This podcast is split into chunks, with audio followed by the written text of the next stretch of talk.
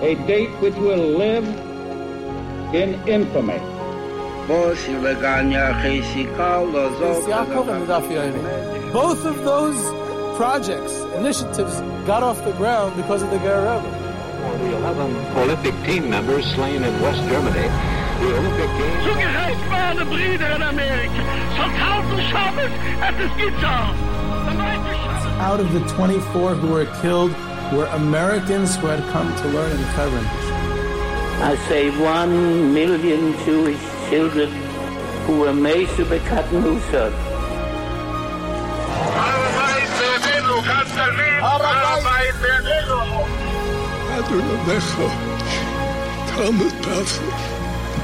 Whoever heard such beautiful words, it is never too little, it is never too late, and it is never enough. Jewish History Soundbites, bringing alive the world of our glorious past. Here is our host, live from Jerusalem, Jewish historian and tour guide, Yehuda Geberer with Jewish History Soundbites, and this episode about part one about Shemitah, Shemitah observance in modern times, has been generously sponsored by David and Toby Friedman in memory of their parents, Yaakov David and Retzabela Bajnan, and Aryeh Leib and Malia Friedman. And also in memory of the brave founders of Mazkeret Batya Ekron, who were Maisrei Nefesh for Shmiras Hashmita during the first Aliyah. And uh, it's a great topic, uh, uh, observance in modern Jewish history. And now we commenced recently the Shemitah year, so it's a very appropriate and time worthy uh, to- topic to trace some of the highlights of the history uh, in modern times about how it came about with the original agricultural colonies and the different disputes about how to observe Shemitah during um, modern times. So um, we're going to try to take it through in several episodes. Um, you know, it all became relevant again after a long time that this uh, idea of observing Shemitah was dormant, and all of a sudden, with the renewed settlement and Jewish agricultural settlement that began in the last couple of centuries, so it became relevant again, and it's really an interesting and and and and uh, and, and, even contemporary uh, saga. So it's going to be in several parts, and sponsorships are still available for some of the later parts of the series. And before I begin discussing Shemitah, I'd like to just uh, discuss uh, some feedback from recent episodes as well as some current events, history and current events, obviously. First of all, I mentioned um, I had the last episode on Naftali Trups, I mentioned something in passing because it was before or around the time of Rosh Hashanah, right after Rosh Hashanah, right before Yom Kippur, and I mentioned uh, about the Piyut uh, Melech Elyon, and I discussed how there was a half of the Piyut which is gone. Melech Evyon, most of that half is gone. We only say one or two stanzas of that, um, and uh, and how in the original Machzorim it, it, did appear the other half of Melech Evyon and how it was self censored out uh, because of uh, fear of offending the ruling monarchs in the medieval times. So I, I mentioned that, and I wanted to mention this as a follow up. It would have been more appropriate to mention it in an episode prior to Yom Kippur. But of course, I didn't have time to record an episode prior to Yom Kippur. I'm always amazed, actually, at some of the other popular podcasts out there who record weeks in advance and have like 10 to 15 episodes sitting there in their archives ready to post at any given time at their leisure. And I'm always running at the last second. One day I'll have uh, some lessons. Uh, I'll, have, I'll have these other podcasters out there teach me the secrets of professionalism. And in the meantime, I guess I'll have to be comfortable remaining incompetent. Either way, I get this message after the, that most recent episode from a good friend and dedicated and very knowledgeable listener of Jewish History Soundbites, Rabbi Mordechai Kamenetsky, who related that he witnessed this story, this interaction with his illustrious grandfather, Rabbi Yaakov Kamenetsky. Someone approached him and asked him why we end each stanza of the Piyut, Lade Adim Lech Melech Elyon when in reality the words Melech Elyon belong to the next paragraph, and really we should end Lade Ad Yimlech. and Melech Elyon is really the opening phrase of the coming paragraph. So how come we say it as one sentence? Lade La Melech Elyon. And he answered, Yaakov answered on the spot that the letters, the acrostic, the the uh, the letter that opens each paragraph, each stanza of Melech Elyon, they skip a letter in the acrostic because really originally it was supposed to be Melech Evyon is the interdispersed each paragraph between each one, and that has the other letter, the the even letters or the odd letters, whatever it is. It was inserted in each one in between. So when they knocked it out, when they censored it out, so the congregants did not know that they were supposed to say that they were not supposed to say rather the Melech Evyon parts. So the Chazan would say Lade ad Yimleich Melech Elyon. Quickly he would say Melech Elyon, jump to the next one to seamlessly lead them into the next Melech Elyon and to skip the Melech Evyon half. And Rabbi Yaakov Kamenetsky answered like that on the spot, not having researched the manuscripts that I was citing on the last episode. In other words, Rabbi Yaakov was able to suppose this entire reality and hit the nail on the head. He figured out the whole thing in his head instantly. So that's an absolutely incredible story about Rabbi Yaakov Kamenetsky, how he just intuitively figured out that whole uh, uh, issue. I want to just mention that. Um, um, Dovi Safier and I have a fantastic article waiting for you in the Sukkot edition of the Mishpacha magazine about profiling Leib Malin and his story in Mir Yeshiva and in the escape to Shanghai and his building Beis Talmud after the war in New York. It's a great, great profile of Rabbi Malin. You don't want to miss it. So get your Mishpacha magazine if you haven't yet already. If you're one of those few people in the world who haven't gotten it yet, you may want to read it. We also have, of course, an extended for the record, uh, which is also very interesting about uh, um, different uh, Torah institutions who corresponded with the White House and tried to get them to send letters for their annual dinners, and a whole story about that as well. The Eisenhower White House, especially. So we move on. Before we get to Shemitah, finally, so there's one last thing. I just in the, saw in the news just a couple of days ago that Ida Nudel, the recent passing of this very famous refusenik, she passed away at the age of 90 uh, just a couple of days ago. Um, prisoner of Zion legend. She um, she was an amazing woman.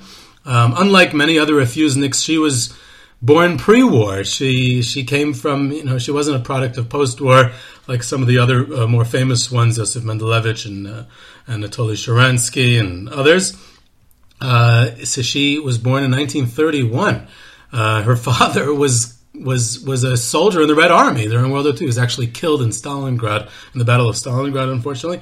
So she was an orphan, um, and uh, she became an economist and later a refusenik. She wanted to move to Israel, and she was a pioneer in the refusenik movement, a leader also she was a refusenik for almost 17 years, longer than almost anyone else, and very instrumental in assisting other refuseniks.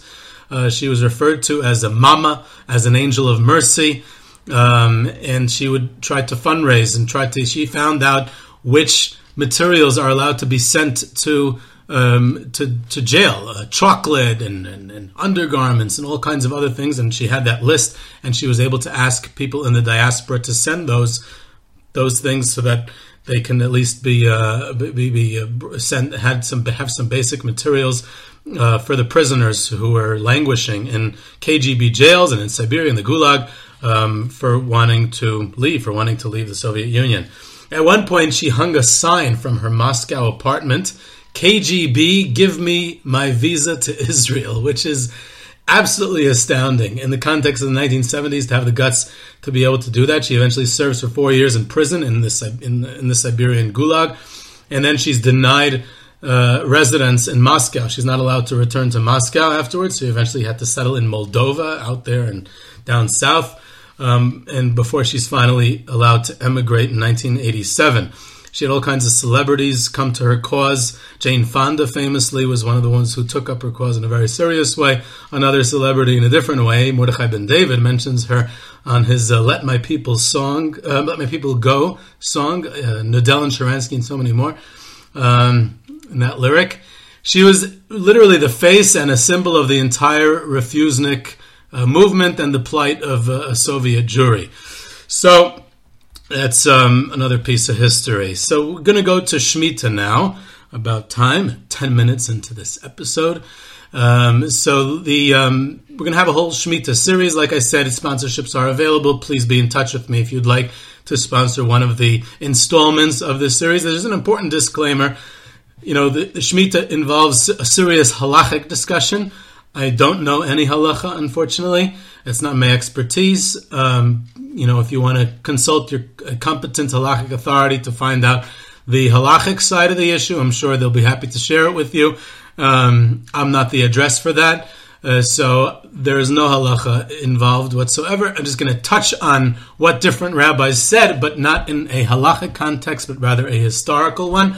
So don't hold me to any halachic opinion or, or, or taking any position. Please, uh, um, you know, I uh, just want to make sure that that's clear from the outset. I also don't have any ideological or political uh, uh agenda here, so I'm going to try to steer clear of of that as well, or any contemporary fundraising issue. I'm just trying to trace the history as a good and very important narrative, an interesting one, I hope, as well. So, part one is the beginning of Shemitah observance in modern times, and uh, we're going to talk about the first Aliyah and uh, Ekron Mazkeret Batya, which is the central story of, of, of, the Shemitah observance in 1889, which is the topic of today.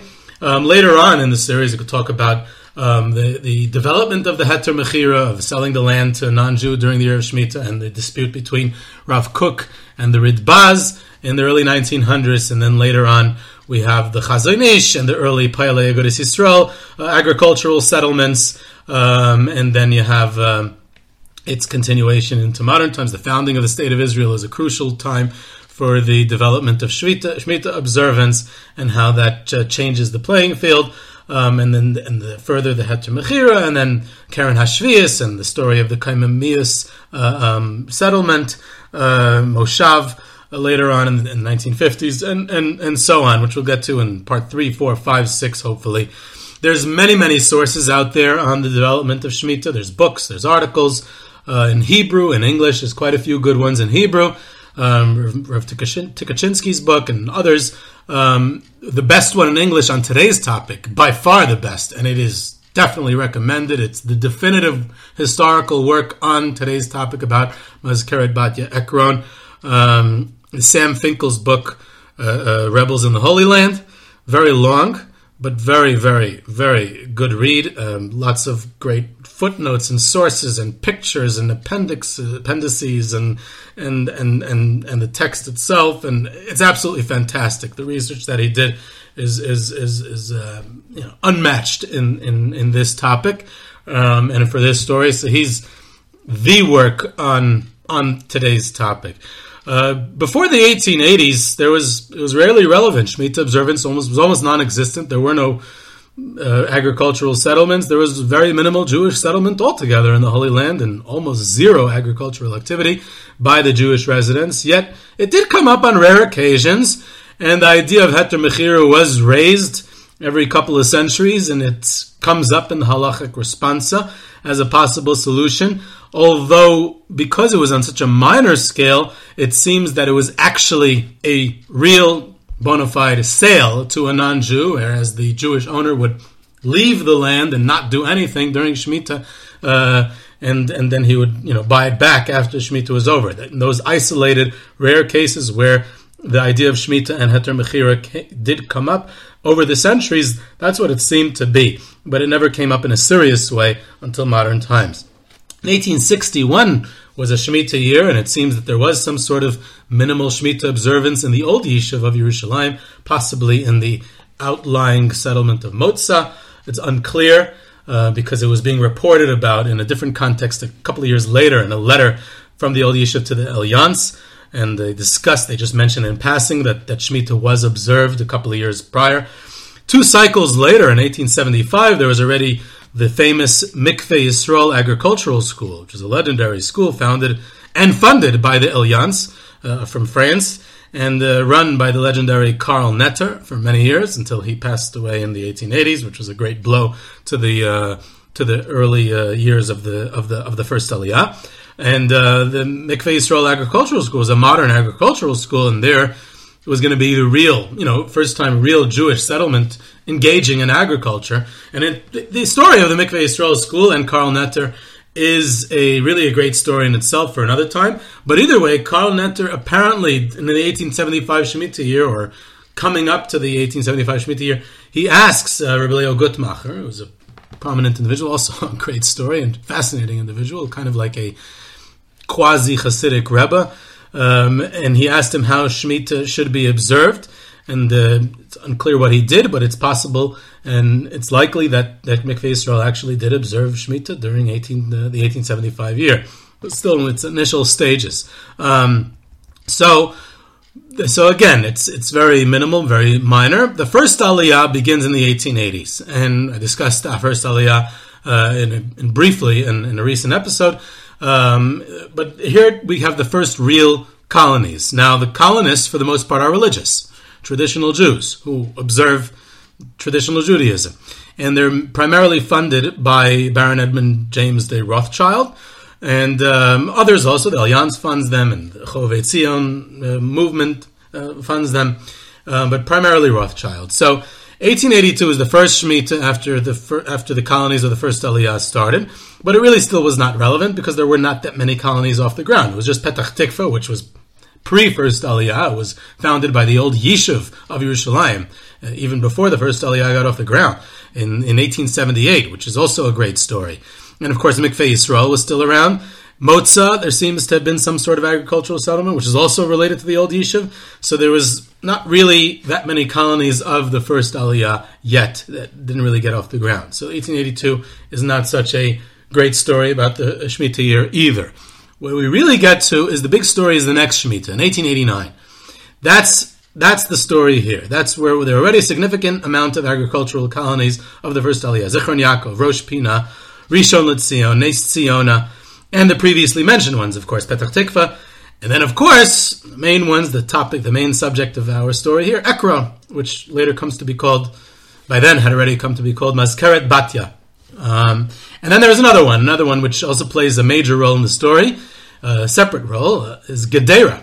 Gedera was a, a, very unique story, which I'll get to, was a, a, a, a settlement of of non-religious, irreligious uh, uh, uh, settlers, only one of the first Aliyah, pretty much, of Bilu. Bilu settlers, and ironically, they were also struggling to observe Shemitah without a Heter Mechira, uh, while most of the religious ones were relying on the Heter Mechira. That's also a good story. We'll get to that hopefully at the end. The focus is, of course, on Ekron, uh, which was uh, subsequently called Mazkeret Batya.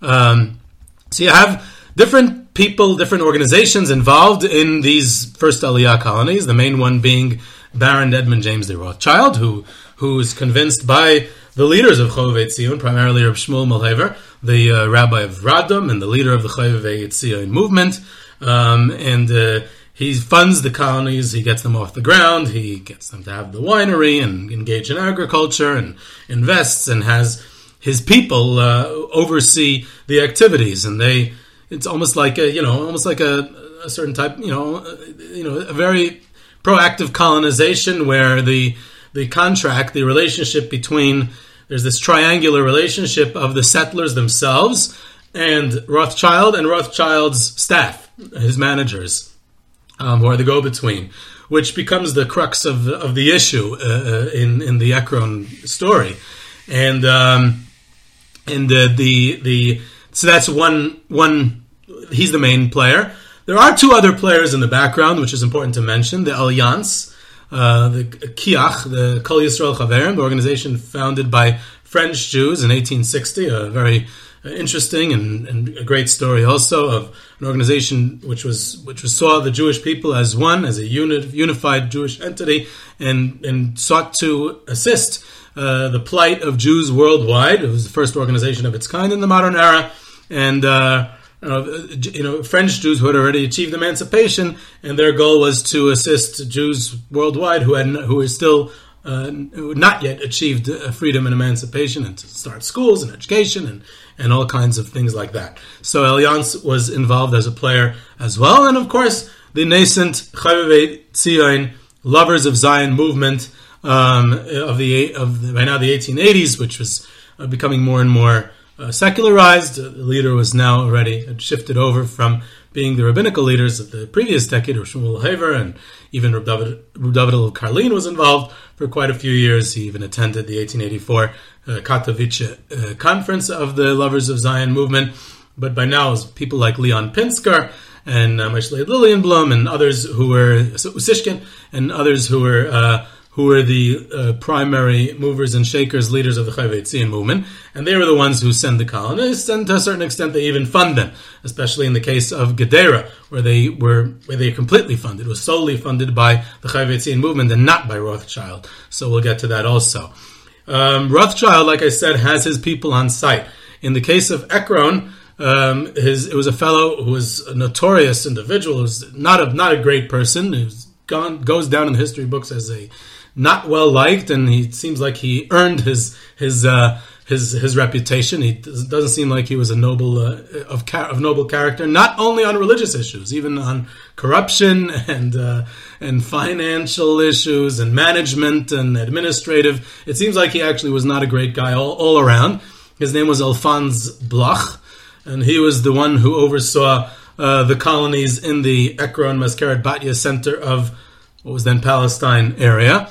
And uh, the question arises in, in, in, the historical context was the issue more Bloch or was the issue the Baron? Was the issue Rothschild? Um, and it seems to be that the issue was more Bloch. Uh, the Baron seemed to have been more amicable to to hearing the settlers' point of view of observing Shemitah, even though the Baron definitely uh, at least according to the, the reports that he received, he responded quite harshly as well. So the the the the, the, the negative and the belligerent uh, somewhat response was from both was from both Bloch and the Baron, although. Uh, the Baron is actually receiving his information from Bloch, so again, it's hard to know. Um, uh, Ekron, uh, it was really called the settlement. The agricultural settlement was really called Ekron. It was later named Mazkeret Batya. Uh, the Baron's visit uh, there in the 1880s renamed it Mazkeret Batya in memory of, of, of Baron Rothschild's mother. Uh, Yechiel Brill, who was the famous uh, editor of the first religious uh, newspaper ever, is actually a fantastic book that recently came out about Yechiel Brill and the Halavanon, Halavanon, Halavanon uh, newspaper, the first religious newspaper. Um, it's in Hebrew, but it's a great book. It really, you know, it goes into the the kishkis of, of what, uh, what, what religious journalism was, and Yaakov Lifshitz and Yechiel Brill and all that. Um, so either way, Yechiel Brill was a prominent activist, and he recruits Jewish farmer peasants from the Russian Pale of Settlement town of Novopavlovka. Eleven family heads, the most prominent of whom was Chaim Moshe Press. Uh, but all of them were real pioneers, all of them really, real heroes, really courageous. Uh, you know, we still know their names, and uh, unfortunately, most of them are not well known. But these people really were the the, the pioneers. Um, and most interestingly, and what's often overlooked about this pioneering farming settlement of the first Aliyah was that they were very religious. Uh, Chaim Moshe Press was the intellectual of the group. He was literate and was able to, one who was to maintain the correspondence between the different uh, players in this story. He was the go-between between the Baron's officials and the members of Mazkeret Batya, and he was also the emissary of the settlement to to go to Europe to, to speak to the rabbinical leaders and and, and raise awareness uh, and explain their position on Shemitah during that whole uh, dispute and controversy. In addition, Press was the sole member of Ekron and quite a rarity of the first Aliyah altogether, to see the birth of the state of Israel, to live long enough to see the birth of the state of Israel. He lived until the age of 104, passed away in 1948, a few months after the founding of the state. So that's also an interesting tidbit about Press himself. Um, the Russian settlers were soon joined by their families, and then they were followed by another smaller group from Romania who were also religious. So the, by the arrival of the fateful 1889 Shemitah year, it was a growing and somewhat flourishing agricultural colony. Um, and they revolt against the, the Baron and the Baron's officials. Um, uh, because of the Shemitah uh, and, and what he wanted to wanted to do to keep them to keep on working the fields using the utilizing the heter mechira which was obtained, which I'll discuss in a minute. Um, and uh, now, in general, you have to understand more context here is that the relationship, the financial relationship between the Baron and the colonists on all his colonies, and there were other revolts in that relationship as well. Rishon LeZion, for instance, not related to Shemitah at all, because in some instance, it's unclear if it was because of the Baron himself or again because of his officials on the ground. But these people were somewhat treated like serfs, uh, uh, working the Baron's fields. In other words, it was it wasn't clear what who the owner of the property was. Was it the barons, and these people were simply employees of him who were allowed to work the fields? Were they renting? Were they leasing? Were they buying it from him, and he was just loaning them the money? Was he an investor and he got shares? Was it was it just charity? It wasn't very clear, and and, and because of that, the you know the contracts were written uh, were very often detrimental to the colonists and and and their their profits from it, it when when there was profitable years of the farming and this caused problems in all the, the barons' colonies, uh, not related to Shemitah. So that has to be kept in the background also because that, of course, is going to play a role in these relationships. So the baron and his officials accuse the the the the residents of that they're lazy uh, they don't want to work hard at farming. They're aligning themselves with the rabbis of the old Yishuv who are telling them not to work on Shemitah, and they want to return to the Chalukah system. And the whole idea of the first Aliyah is to distance themselves from the old Yishuv, and that we're going to work the land and be productive, and and not be reliant on Chalukah, on handouts, on charity. And here you are, a couple of years into your farming experiment, and now you want to go back to Chalukah. You don't want to work for a year. You want to just uh, rely on handouts. In fact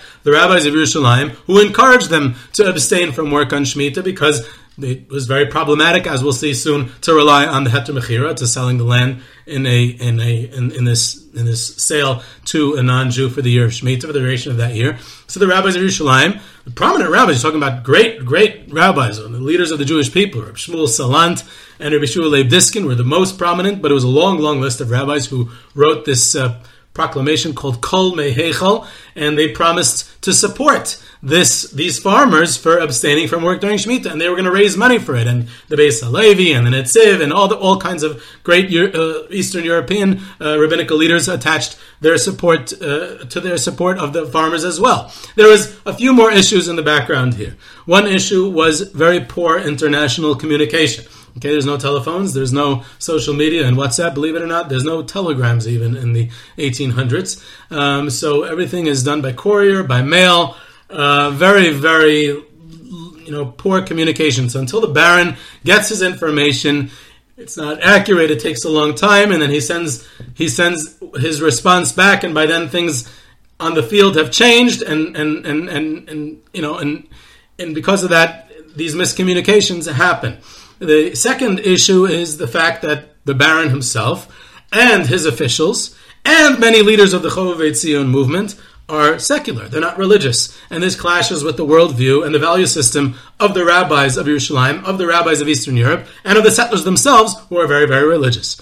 And uh, therefore, that's, that's, that becomes a point of contention as well. The third issue is, like I mentioned already earlier, the Baron's officials are these go between, and that exacer- exacerbates the situation because they're the voice of the Baron, but not always are they expressing what what Rothschild actually wants. And they have some of the greatest rabbis of the day are involved because this is becoming a major issue, this revolt. And as the Shemitah year is coming closer and closer, and uh, and Reb Shmuel Mohilever as the leader of the Chovevei movement, and Reb Mordechai Elyashberg, another leader of the movement, are asked to be involved and try to find a solution to the issue.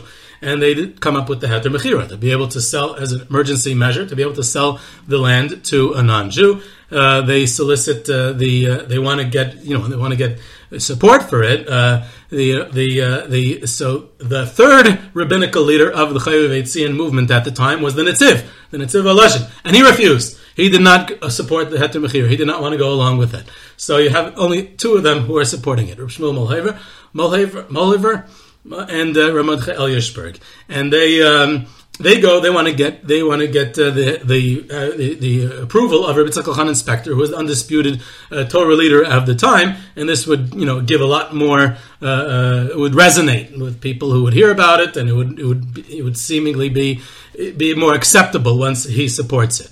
So Rabbi Yitzchak Elchanan agreed to support the Heter Mechira and later on also Rabbi Yeshua uh, Trunk of Kutna and Rabbi Shmuel Zendel Klepfish, the, the Rav of Warsaw, and uh, and they can sell it to non-Jews for the duration of the Shemitah year.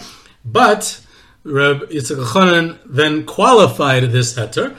Uh, he said two qualifications which were crucial to this story. Number one, he said that the Bezdin of Yerushalayim, in other words, Reb Shmuel Salant, and to a certain extent even Reb Shmuel Diskin, have to agree, and if they don't, then he retracts his support for the heter.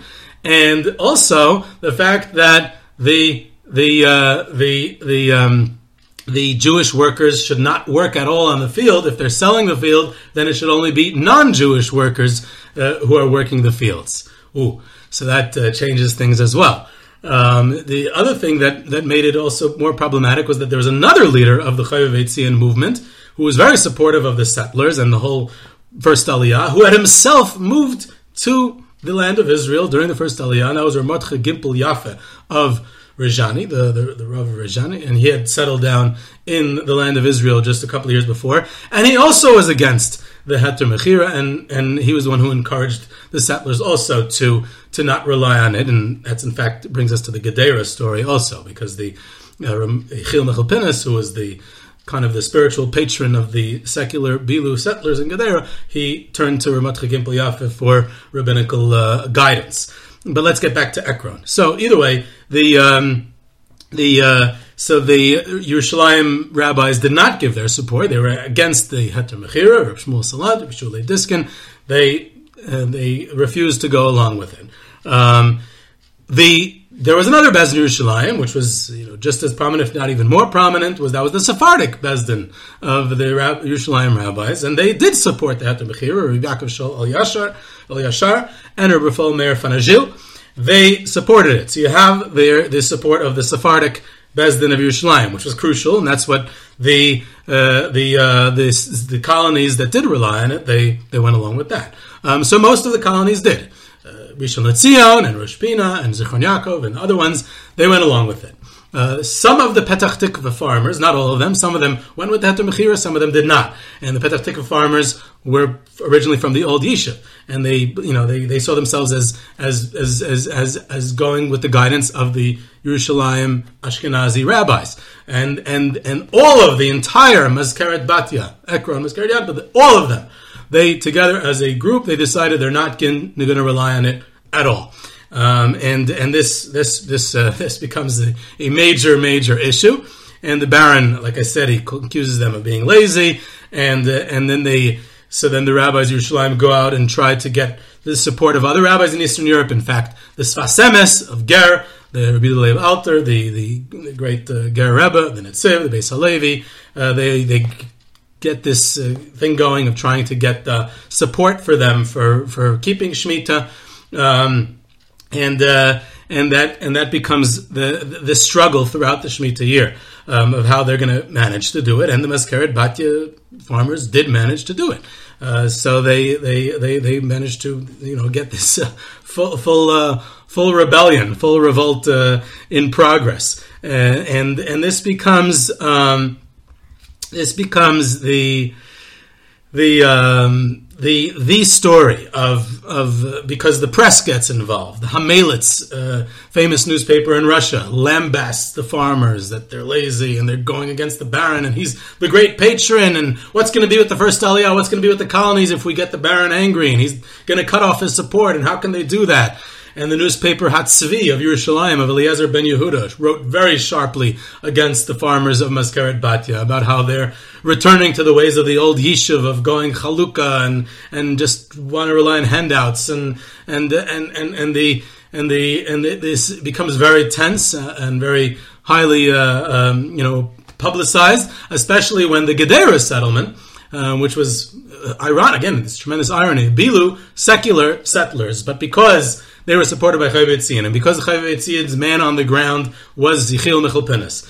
And Yechiel Michel Pines was very religious. And he guided them and encouraged them to keep Shemitah. So here you have most of the religious uh, colonies went with the Heter Mechira. Yitzchak Elchanan Spektor supported it with all the qualifications at the end of the day, right? And here you have the secular settlement, Gedera, which uh, was opposed to, was going with it, with with Pines's uh, encouragement and his leadership. Um, so, but they didn't last. They held out only for a few months, and they were they were had nothing to do with the Baron. This has nothing to do with Rothschild. This has to do with with um, with the Chayvetzian movement themselves. And Pinsker uh, got involved, and he wrote a very angry letter, and the and and the Netziv wrote him a letter, and you know had this whole correspondence back and forth. It becomes known as the Gedera controversy. Um, and and they somehow managed to go through that first year of Shemitah. So that's just in summary of that 1889 year Shemitah. The long-term ramifications is this the beginning of the religious opposition to settlement uh, of, of, you know this until now it's is primarily a religious movement, religious settlers, religious farmers, and here we because of the whole Shemitah issue and because of all the bitterness involved in the media and everything, so this becomes the beginning of religious opposition to to settlements to to uh, to moving to the land of Israel, to agricultural settlement, to building these moshavot. Uh, and this becomes the beginning of the friction between the secular and religious. What's interesting is that this is years before, it was all before Herzl and political Zionism. So everything was in place. All the future issues of the secular and religious, all the future issues of, of, of, of religious opposition to Zionism, all happens before the Zionist movement even gets off the ground, and Shemitah becomes the catalyst, becomes the story of how that uh, friction begins, which becomes uh, continues to be a bone of contention in the yishuv in the coming decades, and in, to a certain extent even until this very day. So we're going to continue to explore it in the upcoming installments. This is Yehuda Geberer with Jewish History Soundbites. You can reach me at Yehuda at YehudaGeberer.com for questions, comments, sources, tours, trips, sponsorships, and lectures. You can subscribe to Jewish History Soundbites on Podbean or your favorite podcast platform, and I hope you enjoyed.